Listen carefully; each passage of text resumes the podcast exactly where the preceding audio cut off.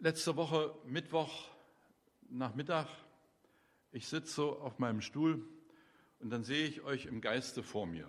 Sonntag sollst du in Neustrelitz predigen. Der Text war vorgegeben und dann sehe ich euch so und dann überlege ich, wie kriegst du das nun an die Leute ran? Was erzählst du? Da waren ja so viele Einzelheiten und so ein langer Text. Wie macht man das? Plötzlich piept das Handy. Und es ist immer so, wenn man das Handy nebenbei hat, Johannes, du wirst das kennen, und es piept, dann hat man erst Ruhe, wenn man weiß, wer da war, wer sich da gemeldet hat. Also alle Gedanken weg, ich mache das Handy auf und gucke. Sturmwarnung für Norddeutschland. Ojoj, hat es bei euch gestürmt in den letzten Tagen? Ich glaube, bis zu euch ist das gar nicht so weit gekommen, nicht? Seid froh und dankbar dafür. Die Nachrichten über Stürme erreichen uns immer wieder und sie kommen aus aller Welt und sie kommen auch manchmal ganz aus der Nähe. Orkane, Taifune, Hurricanes, Tornados und wie sie alle heißen. Sie richten Milliardensummen von Schäden an. Kein Baum, kein Stein, kein Haus ist vor solchen Naturerscheinungen sicher. Wir alle haben einen großen Respekt vor der Kraft des Windes. Starke Stürme haben auch bei uns hier in Deutschland und ich vermute auch bei euch hier in Mecklenburg-Vorpommern die Landschaften sichtbar verändert. Versicherer in Deutschland haben im Jahr 2017 knapp 2,6 Milliarden Euro für Schäden durch Sturm und Hagel ausgezahlt. Und wir merken, dass sich das alles häuft und immer mehr wird. Es gibt noch eine andere Art von Stürmen. Das sind die Stürme, die in unseren Herzen, in unserem Inneren, in unseren Gedanken sich abspielen und die in uns ganz stark toben können. Kennt ihr sowas? Stürme hier im Kopf, im Herzen. Man ist so aufgeregt. Wenn der innere Gleichklang aus der Balance gerät, der Paulus, der wirkte auf mich so ruhig und so gelassen. Kannst du auch aufgeregt sein? Kennst du auch innerlich Stürme? So ein gelassener junger Mann. Aber das ist nicht immer so. Wenn man von Widersprüchen und Ängsten, von Gefühlen und von Enttäuschungen innerlich hin und her gerissen wird, wenn Freude und Traurigkeit gegeneinander kämpfen, wenn Meinungen und Erfahrungen sich gegenseitig bekämpfen und im Widerspruch stehen, dann gleicht das auch manchmal in unserem Inneren einem Orkan, der übers Land zieht. Als der Apostel Paulus kurz vor Damaskus von dem Herrn Jesus eingeholt wurde und er die Stimme hörte, Saulus, Saulus, warum verfolgst du mich? Da geriet in seinem Inneren alles durcheinander und in seinem Herzen brach ein großer Orkan los. Der auferstandene Christus kam wie ein Sturm über den Bibellehrer Paulus, Saulus von Tarsus. Er wurde umgeworfen. Dieser Sturm war so stark, dass sein Körper das nicht aushielt und er wurde umgeworfen. Er fiel auf die Erde und er konnte nicht mehr sehen. Er konnte nicht mehr selber gehen. Er war plötzlich ganz schwach und er musste geführt werden. Die Bekehrung des Apostels Paulus war ein äußerst dramatisches Ereignis, das ihn und die Menschen, die mit ihm waren, in große Zerrissenheit, in große Stürme hineinführte. War deine Bekehrung auch ein Sturm? Das, was wir heute hier gesehen haben, unser Bibeltext, steht am Ende der Apostelgeschichte. Die Juden haben nicht locker gelassen. Ihr ehemals großer Lehrer Saulus von Tarsus, der war mal ihr bester Mann gewesen, aber der hatte nach seiner eigenen Sturmerfahrung das ganze Judentum durcheinandergewirbelt. Er hatte das ganze Judentum durcheinander geschüttelt und er hatte die führenden jüdischen Leute bis an den Rand der Verzweiflung gebracht. Und genauso, wie sie den Herrn Jesus weghaben wollten, sollte darum auch er aus dem Verkehr gezogen werden. Die Spitzenleute der Juden schreckten nicht davor zurück, sogar einen Mord an Paulus in Auftrag zu geben. Aber nun hatte Paulus, ich sage jetzt mal in seiner Weisheit, als römischer Bürger den Gerichtsspruch des Kaisers eingefordert. Und darum musste er die über 2000 Kilometer lange Seereise nach Rom unter militärischer Bewachung antreten. So, haben wir jetzt sowas? Also das sind ein paar Schiffe, wie sie damals so üblich waren. Ein großes Segel, hinten auch noch ein Segel. Und da müssen wir uns vorstellen, bis zu 300 Menschen auf diesem Schiff. Das ist so die Karte, um die es heute geht. Wenn man in Jerusalem, in Judäa, ganz rechts unten, das kommt noch. Wenn man dort eine Postsendung aufgab, hier, und die sollte bis nach Rom kommen, dann dauerte der Postweg 3 Monate. Ja, heute ist das vielleicht auch nicht anders, nicht? Na gut.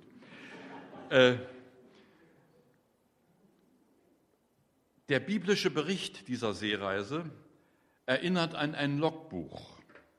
Lukas, wo ist er? Ach, der ist draußen, ja. Der schreibt in diesem Bericht 7-mal wir. Das heißt, er selber hat das alles hautnah miterlebt. Und darum schreibt er immer, wir haben das so erlebt.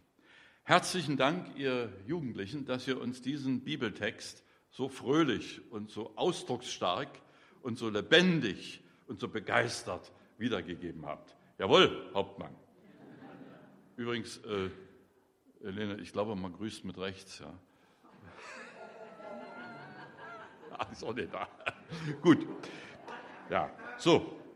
Also das Schiff, mit dem der Apostel Paulus an Bord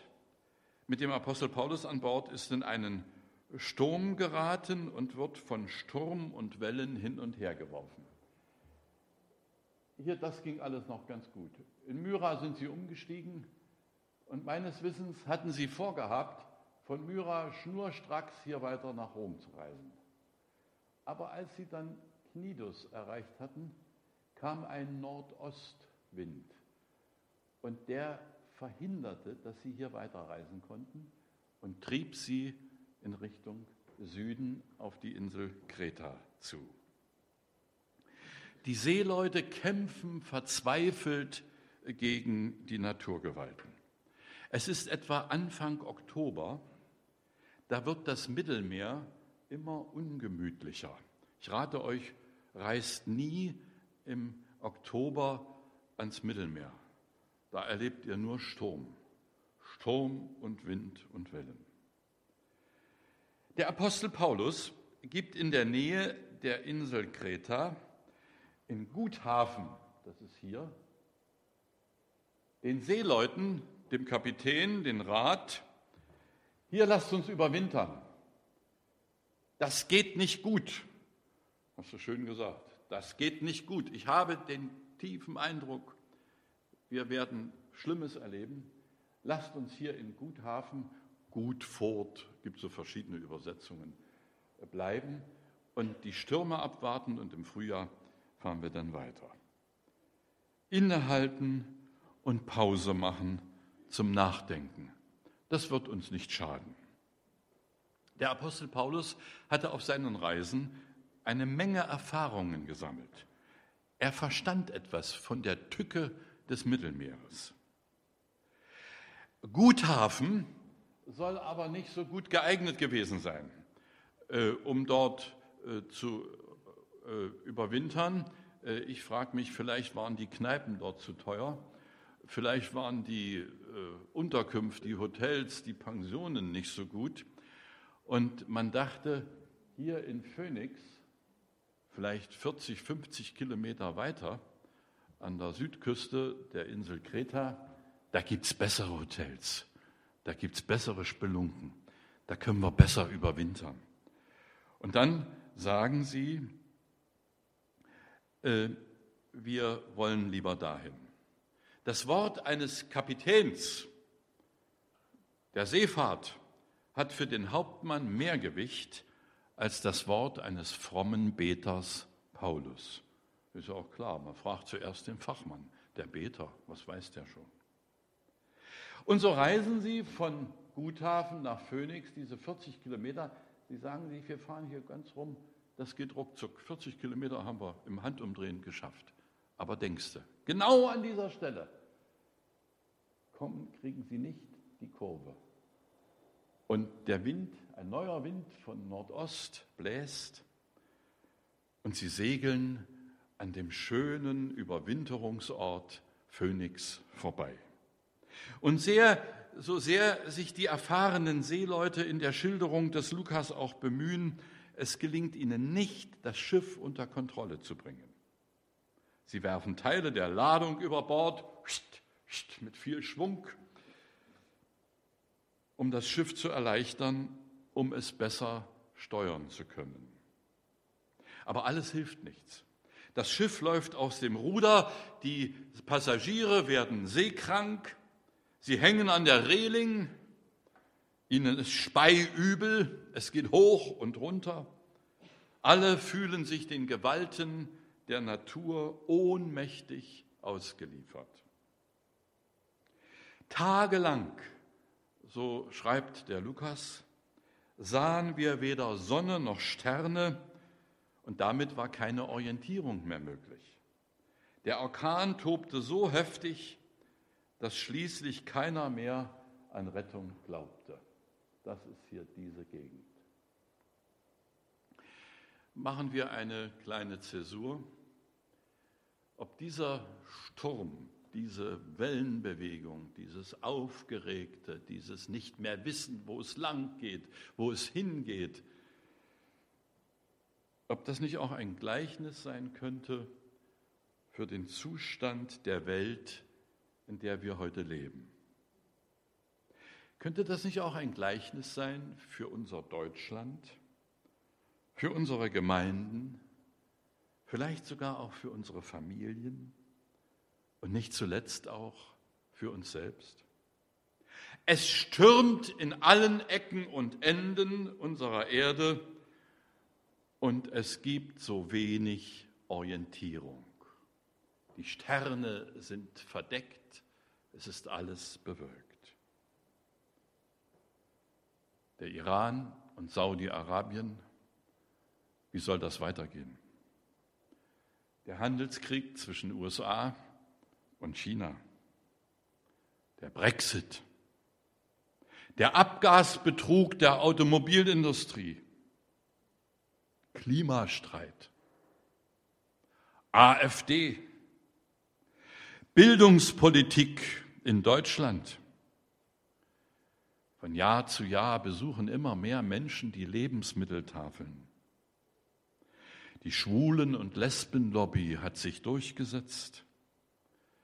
In vielen unserer Gemeinden gibt es Paradigmenwechsel und so weiter und so weiter. Gestern Nachmittag fanden in Berlin eine Fülle von Demonstrationen statt. Gestern war auch der Marsch fürs Leben in Berlin. Heute früh hörten wir im Radio, dass es sechs Gegendemonstrationen gegeben hat. Überall haben sie gebrüllt, wir wollen selbst bestimmen. Jeder wollte eine andere Lösung. hier mal eine angebotene Lösung. Greta Thunberg zieht auf einem Esel ein. Und der Oberste der evangelischen Kirche, Bedford-Strom, und der Oberste der katholischen Kirche, sie stehen daneben und wedeln mit Palmen. Das wäre doch die Lösung. Der Heiland Greta Thunberg. Ich mache es ganz schnell wieder weg, vielleicht ärgert sich auch mancher darüber.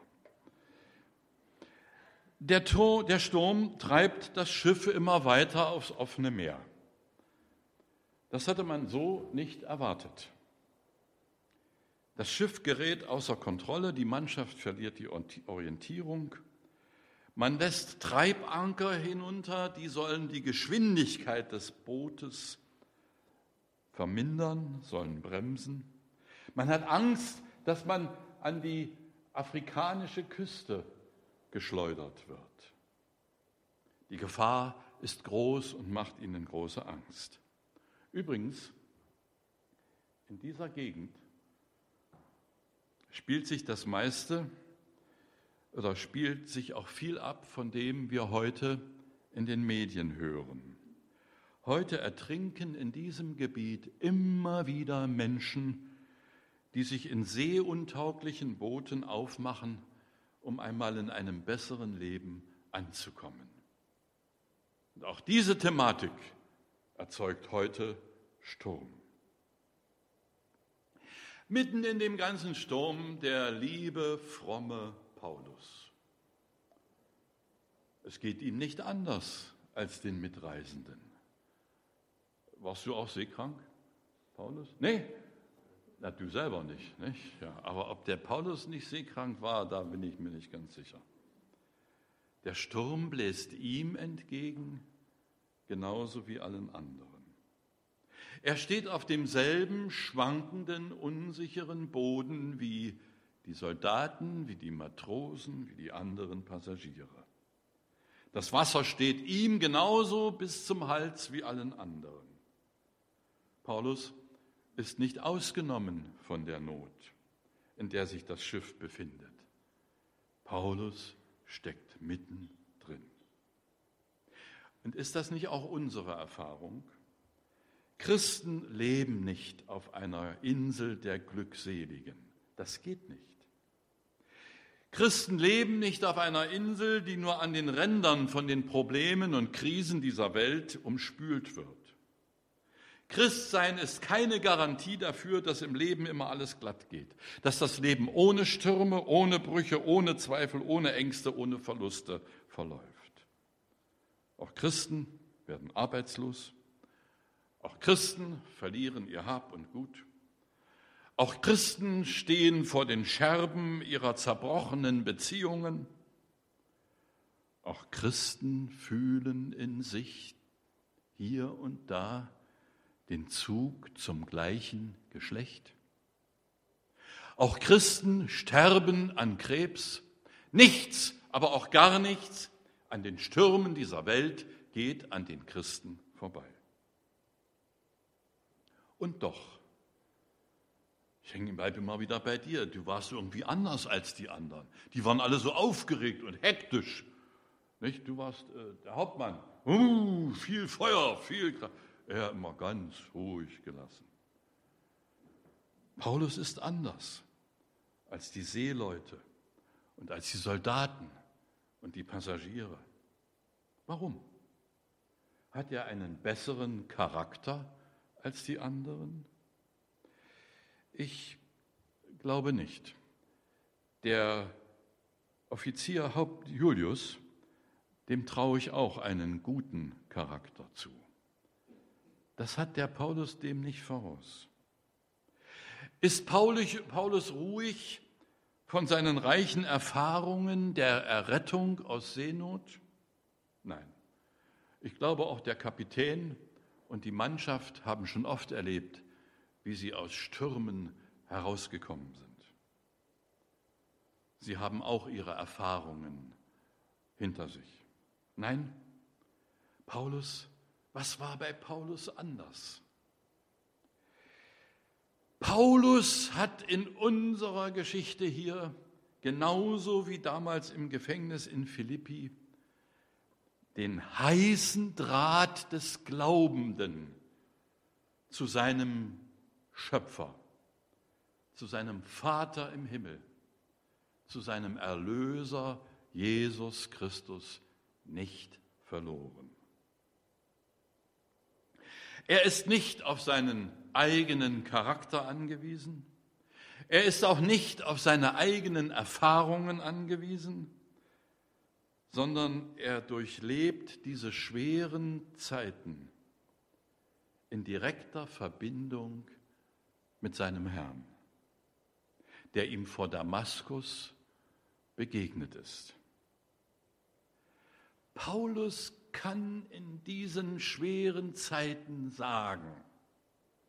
fragen, sag mal, Herr, stimmt das alles noch, was ich hier erlebe?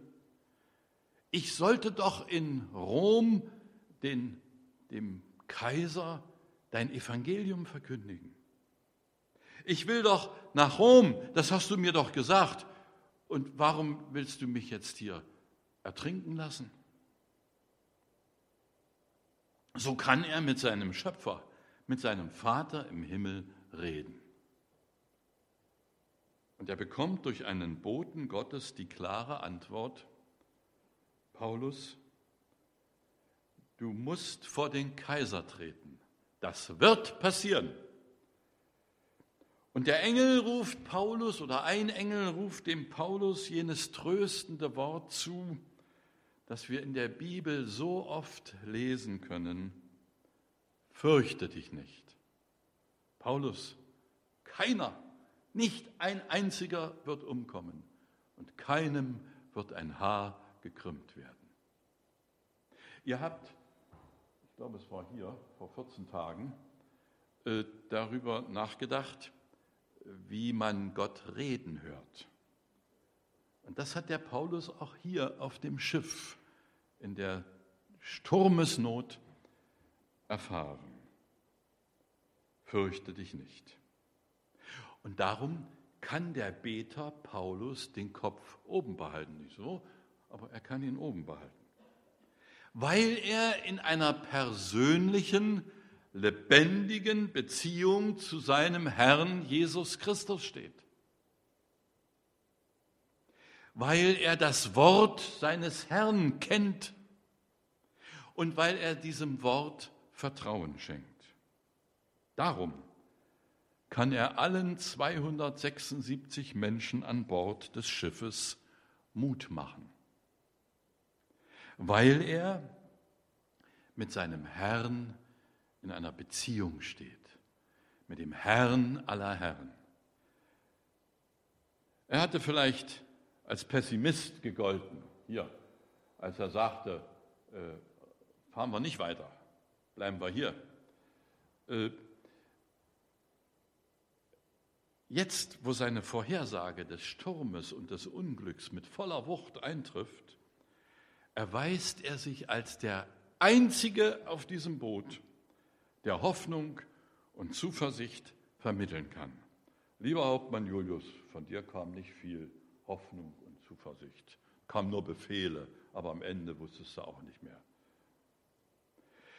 Als zu Beginn der Reise der Südwind anfing zu wehen und das Schiff glatt dahinsegelte, das war also hier, als es hier alles noch glatt war, da wusste noch niemand, welche Stärke sich hinter der einfachen Fassade des Paulus versteckte.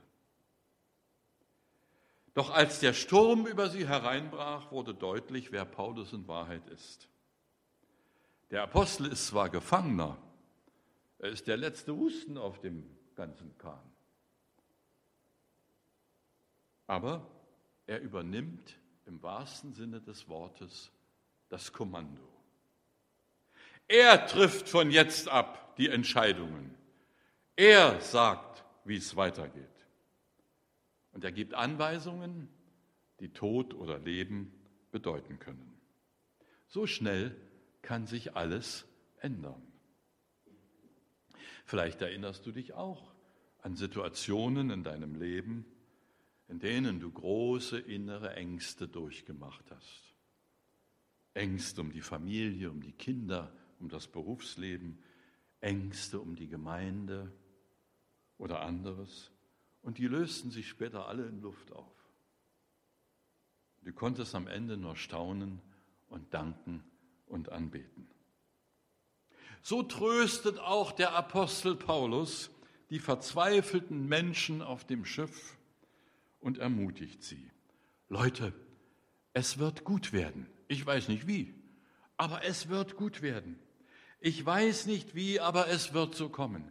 Vertraut, habt Hoffnung, gebt nicht auf. Er ist überzeugt, dass alles gut gehen wird, auch wenn sie vielleicht irgendwo stranden und vieles verlieren. 2 Wochen lang dauerte dieser Kummer, dauerte dieser Sturm. 2 Wochen später haben die Matrosen, die haben da so einen Riecher für, das Gefühl, irgendwo ist Land in der Nähe. Und sofort kommt die Angst, werden wir jetzt in Afrika an die Küste geworfen und wird das Boot zerschellen? Vielleicht hören sie sogar schon die Wellen, wie sie gegen die Küste donnern. Und dann messen sie. Erst, wie viel waren das? 20 Faden Tiefe. Das sind 36 Meter. Ganz schön tief, 36 Meter. Etwas später sind es vielleicht nur noch 25 Meter. Und wieder später sind es nur noch 10 Meter. Und das wird immer flacher. Klarer Fall, Land ist in der Nähe. Paulus ermahnt die Männer. Jetzt steht er auf und sagt, kommt, hier ist Brot. Esst, jetzt müsst ihr stark sein. Ihr seid von diesem ganzen Seekranksein und von diesen Wellen seid ihr so geschwächt. Ihr braucht jetzt körperliche Kräfte. Der Mensch lebt eben nicht nur von guten Worten oder Ideen. Er braucht auch immer das tägliche Brot.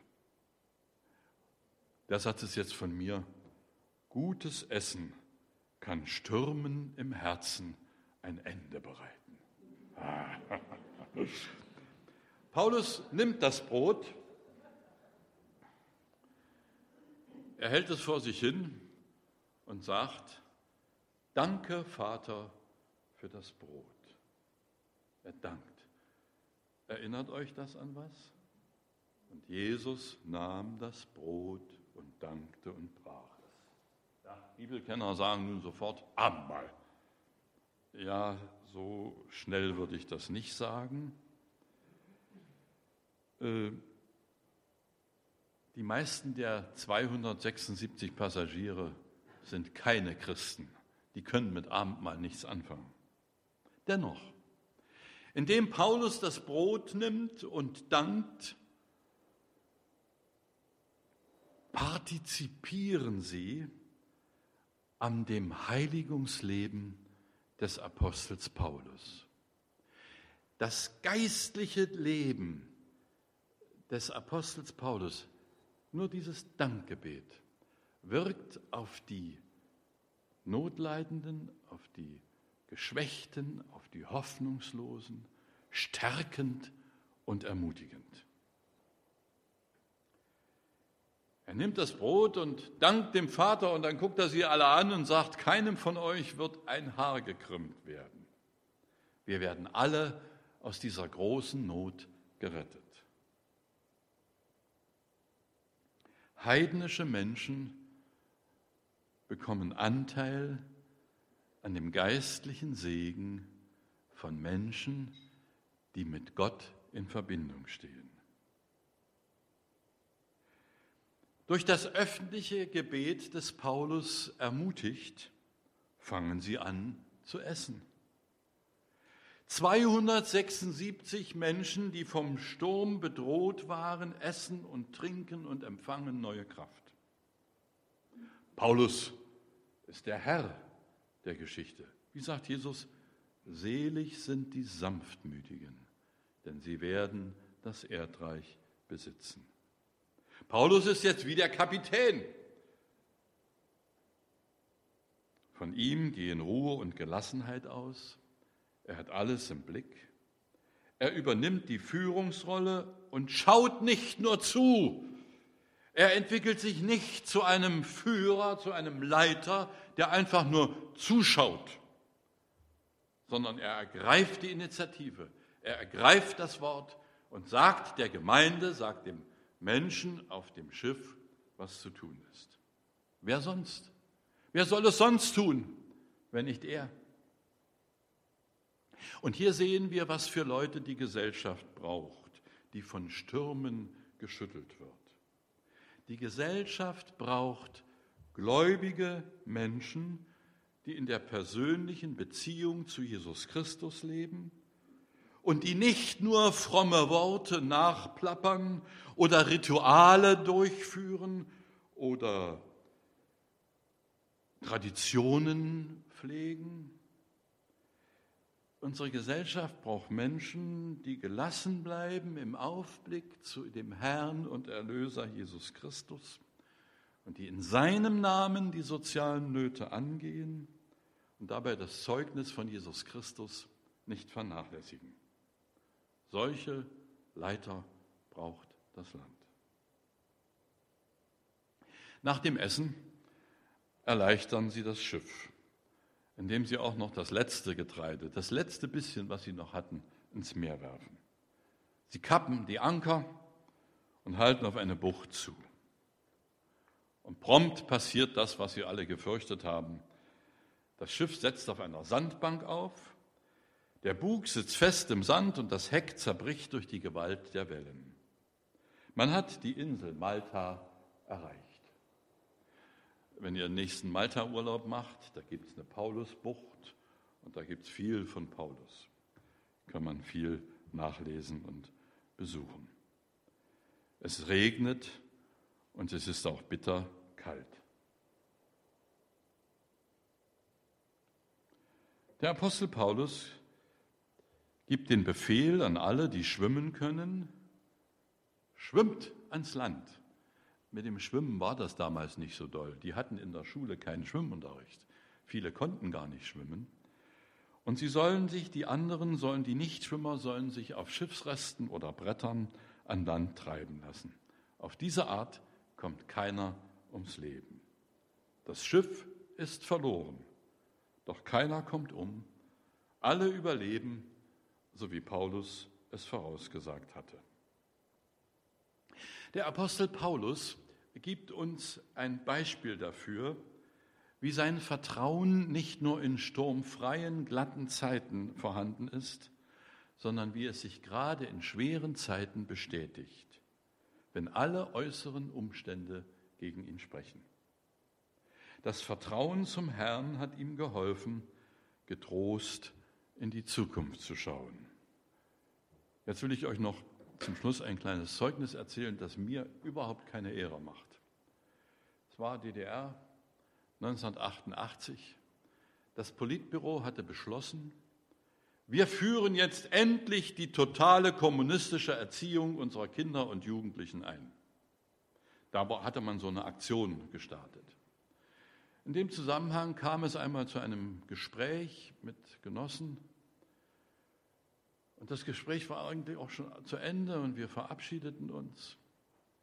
Und dann ließ mir das doch keine Ruhe und dann sage ich zu einem dieser Genossen: Wenn Sie jetzt die totale kommunistische Erziehung in unserem Land einführen, ich kriege nicht mit, wie das mit der Glaubensfreiheit in der Verfassung, im Grundgesetz da zusammenhängt, aber egal. Wenn Sie jetzt die kommunistische Erziehung bei uns einführen, wo werden wir als Gemeinden dann im Jahr 2020 sein? Wird es für uns in der DDR überhaupt noch einen Platz geben?